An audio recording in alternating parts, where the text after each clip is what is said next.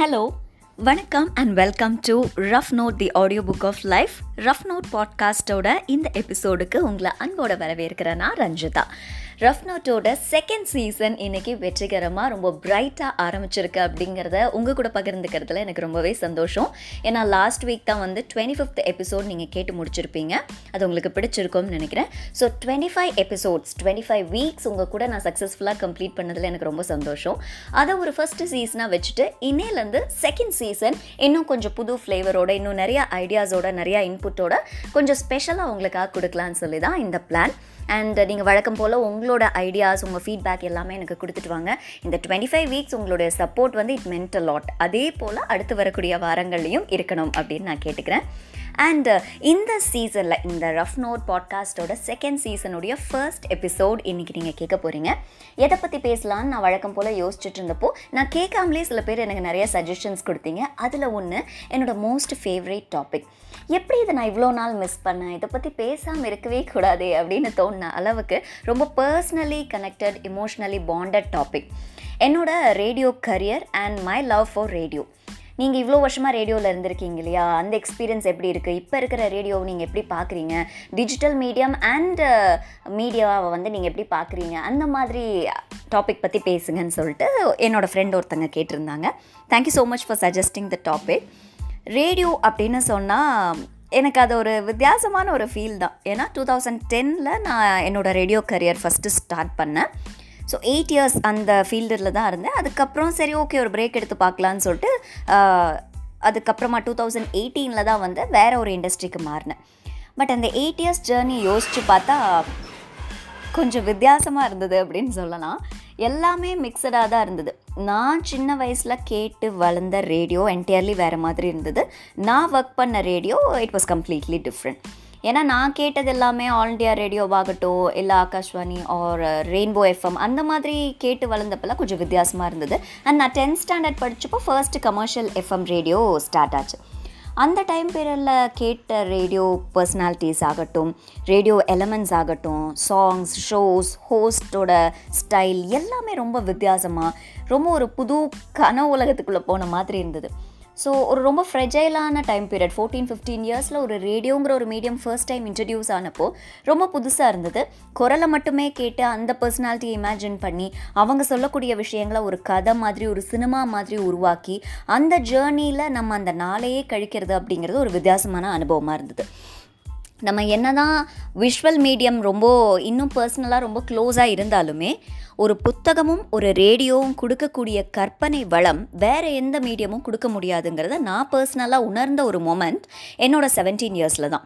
ஏன்னா ஒரு ரெண்டு மூணு வருஷமாக நான் தொடர்ந்து ரேடியோ கேட்டுட்டு வந்த விதவிதமான எஃப்எம் சேனல்ஸ் அப்போ இருந்தது. சூரியன் தான் வந்து பயனேராக இருந்தாங்க. அதுக்கப்புறமா ஒவ்வொரு எஃப்எம்ஸாக வர வர நான் மாறி மாறி இந்த ஷோ தான் இந்த ஹோஸ்ட் தான் இந்த டைம் தான் கிடையாது. சும்மா ரேண்டமாக ஜஸ்ட் லைக் தட் ஸ்கூல் போயிட்டு வந்து கேட்குறப்போ வித்தியாசமாக இருந்தது. அந்த வயசுக்கே உரிய ஒரு இம்மெச்சுவர்டான ஒரு எக்ஸைட்டடான ஃபீலில் கேட்டப்போ ஓகே இதுதான் நம்ம ரேடியோ இதுதான் நம்மளோட பேஷன் இதுதான் நம்ம ஃப்யூச்சர்னு நானாக டெரைவ் பண்ணிக்கிட்டேன் ரேடியோனா இப்படி தான் நம்ம கரியர் நம்ம இப்படி தான் அமைச்சுக்க போகிறோன்னு நானாக டெரைவ் பண்ணிக்கிட்டேன். என்னை அறியாமல் போகிறப்போ வரப்போலாம் ரோட்டில் பார்த்தீங்கன்னா ஏதாவது பேனர்ஸ் இருக்குன்னு வச்சுக்கோங்களேன். அதை நான் வந்து படித்து பார்க்க ஆரம்பித்தேன் வாய் விட்டு அந்த சென்டென்ஸை நான் படித்து பார்க்க ஆரம்பித்தேன் அண்ட் ஏதாவது சினிமா ஏதாவது டிவியில் வந்து யாராவது ஆட்ஸ் வருதுன்னா அவங்களுடைய அதே ஃபேஷியல் ரியாக்ஷன்ஸ் எல்லாம் நான் இங்கே உட்காந்து டிவி முன்னால் உட்காந்து நடிச்சிட்டு இருப்பேன். நடிப்புக்கும் ரேடியோக்கு என்ன சம்மந்தம்னு கேட்டிங்கன்னா எஸ் இருக்குது அதுலேருந்து தான் டப்பிங் வருது. டப்பிங் ஒரு கிட்டத்தட்ட ஒரு நடிப்பு அப்படின்னு சொல்லலாம். ஒரு ஆடியோ நடிப்பு.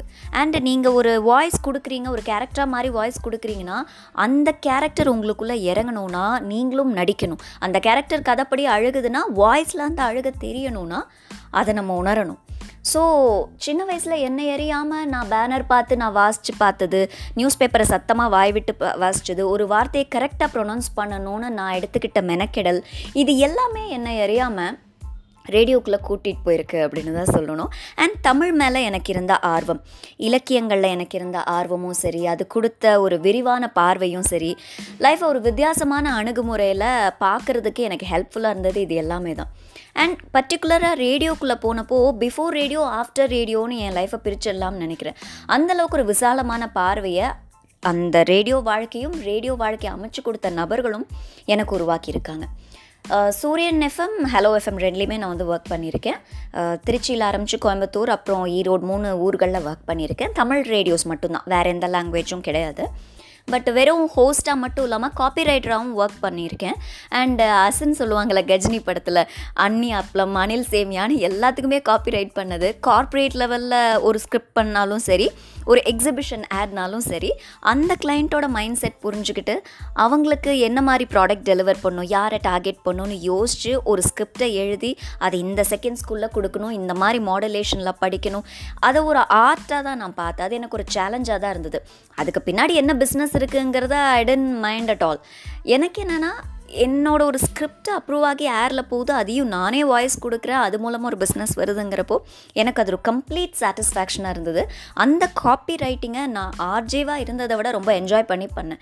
ஒவ்வொரு நாளும் ஒவ்வொரு கிளைண்ட்டும் ரொம்ப வித்தியாசமான எக்ஸ்பெக்டேஷன்ஸோடு வந்தாங்க. அதுலேயும் ரேடியோவில் கிளைண்ட்ஸை டீல் பண்ணுறது கொஞ்சம் ரிஸ்கி ஃபேக்டரும் கூட. அவங்களுக்கு ரேடியோவில் எப்படி இருக்கும் இல்லை ப்ராசஸ் எப்படி போகும் இதை இப்படி பேசலாமே நீங்கன்னு ரொம்ப ஈஸியாக சொல்லிடுவாங்க.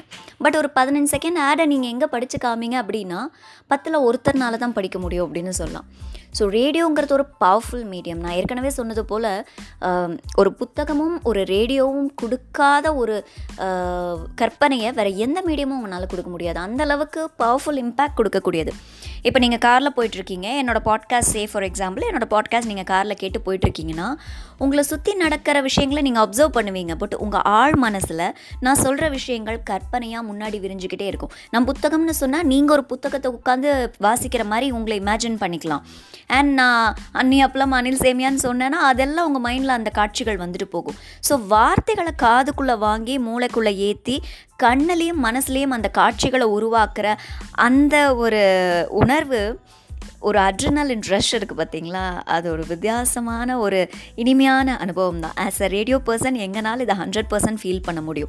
ஒரு ஆடியோ ஸ்கிரிப்டை உருவாக்கி ஒரு ஆடியோ மூவியை உருவாக்கி ஒரு ஆடியோ ட்ராமாவை உருவாக்குறது அப்படிங்கிறதெல்லாம் ரொம்ப இன்ட்ரெஸ்டிங்கான சேலஞ்சிங்கான ஒரு விஷயம்.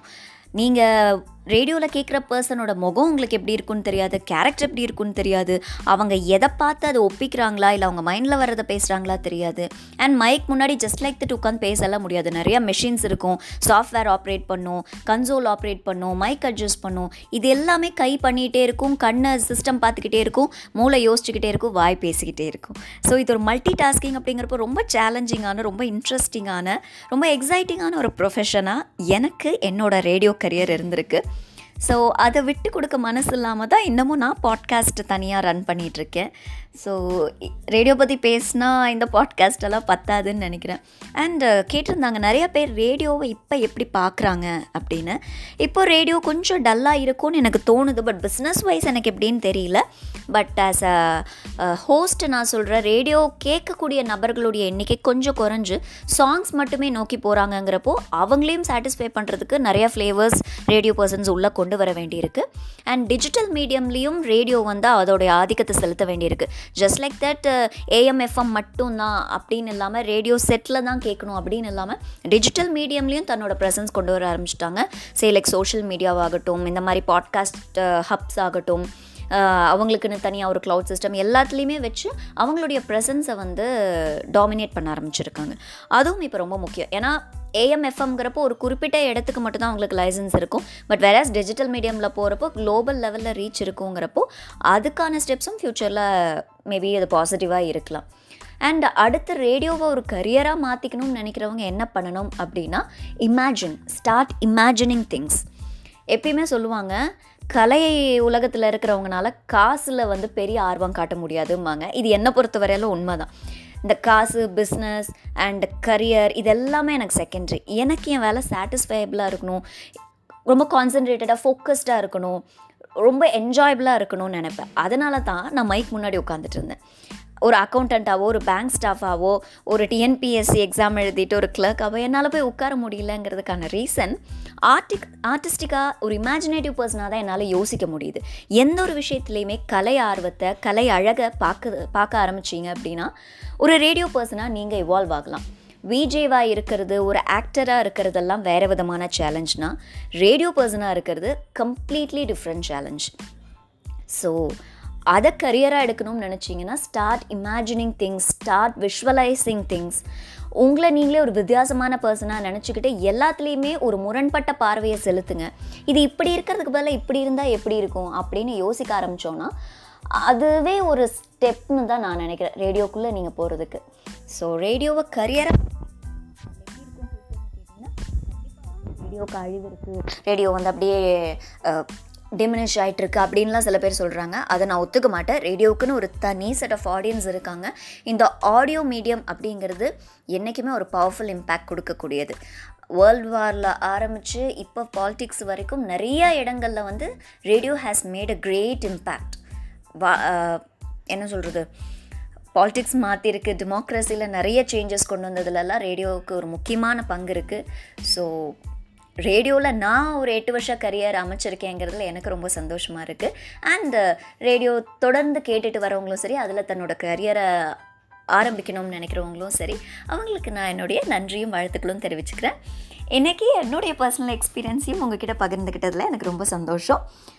ரஃப் நோட் பாட்காஸ்ட்டோட சீசன் டூவில் ஃபர்ஸ்ட் எபிசோட் எனக்கு ரொம்ப ஸ்பெஷல் உங்களுக்கும் ஸ்பெஷலாக இருந்திருக்குங்கிற நம்பிக்கையில் நானும் கிளம்புறேன். திருப்பியும் அடுத்த எபிசோடில் நான் உங்களை அடுத்த வார சாட்டர்டே சந்திக்க வரேன். அண்ட் ரஃப் நோட் பாட்காஸ்ட் பற்றியும் என்னுடைய எபிசோட்ஸ் பற்றியும் உங்கள் ஃபீட்பேக்கை எனக்கு தெரிவிக்க ஃபேஸ்புக் அண்ட் இன்ஸ்டாகிராமில் ரஞ்சிதா ரவீந்திரன்கிற என்னோட ஹேண்டிலை ஃபாலோ பண்ணுங்கள் நன்றி வணக்கம்.